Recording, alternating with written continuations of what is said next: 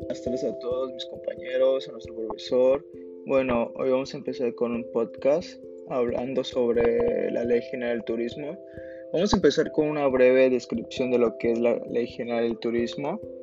Bueno, para empezar, es la materia turística, comprende los procesos que se derivan de las actividades que realizan las personas durante viajes y estancias temporales, lugares distintos o a un entorno habitual con fines de ocio u otros motivos. Los objetivos de esta ley es establecer las bases generales de coordinaciones, establecer políticas de planeación y programación de actividades turísticas bajo criterios de beneficio social, sustentabilidad, competitividad y desarrollo a corto, mediano y largo plazo y determinar mecanismos para la conservación del medio ambiente, aprovechamiento de medios de recursos, atractivas naciones formular de las reglas y procedimientos para el ordenamiento turístico.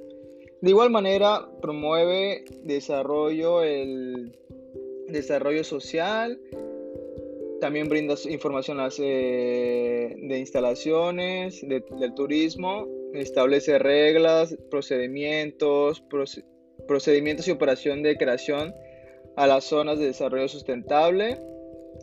De igual manera, eh, vamos a hablar sobre ciertos puntos acerca de la ley que tiene el artículo. Eh, tiene 15, 15 puntos exactamente. Vamos a leer algunas, bueno, voy a mencionar algunas que corresponde a la ley de la Secretaría. La primera es emitir la opinión en las cuestiones relacionadas con la política migratoria que tengan impacto sobre el turismo. Bueno, ¿qué quiere decir esto? En cuestión al primer punto se habla sobre las reglas, normas y lineamientos necesarios para que los turistas se puedan trasladar a un país. A, a nuestro país, por supuesto los requisitos que deben de cumplir para tener mejor impacto y recepción turística. El segundo punto sería participación de la Secretaría de Comunicaciones y Transportes en la determinación de las necesidades de transporte terrestre, rutas aéreas, marítimas, que generalicen el acceso y la conexión de los sitios turísticos que determina la propia Secretaría. Bueno, ¿qué quiere decir esto? En este punto se establece el cumplimiento necesario para los diferentes medios de comunicación y de transporte estén cumpliendo, con lo mejor accesibilidad para el turista y se sientan cómodos con esto. De igual manera, la finalidad de que tenga el alcance al mejor acceso a las mismas para la mejor garantía de las necesidades de los turistas. Otro punto igual, que los, los, tres puntos son importantes, son 15 puntos claramente.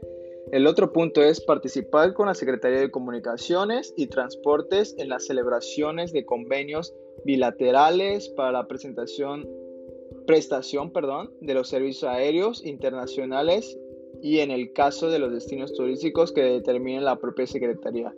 Bueno, más que nada esto habla de, de los convenios a través de las prestaciones de servicios aéreos para garantizar la mejor experiencia a los consumidores, que se sientan cómodos, que se sientan bien atendidos, que se sientan más bien, eh, ¿cómo, lo puedo explicar? Súper, súper relajados y súper bien en la estancia de, las, de estos servicios. También de otra manera voy a mencionar otros puntos que son promover y fundamentarla con la Secretaría de Educación Pública, Investigación, Educación y la Cultura Turística. Eso se refiere a que hay que promover los trabajos de investigación por medio de la Secretaría de Educación Pública. Bueno, en este punto lo que yo entiendo es que hay que promover los trabajos de investigación de, de ciertos lugares, de ciertos paisajes, no lo sé, puede ser eso. De igual manera, vamos a otro punto. Colaborar con la Secretaría del Trabajo y Prevención Social del Desarrollo Turístico y por medio de la Secretaría de Educación Pública.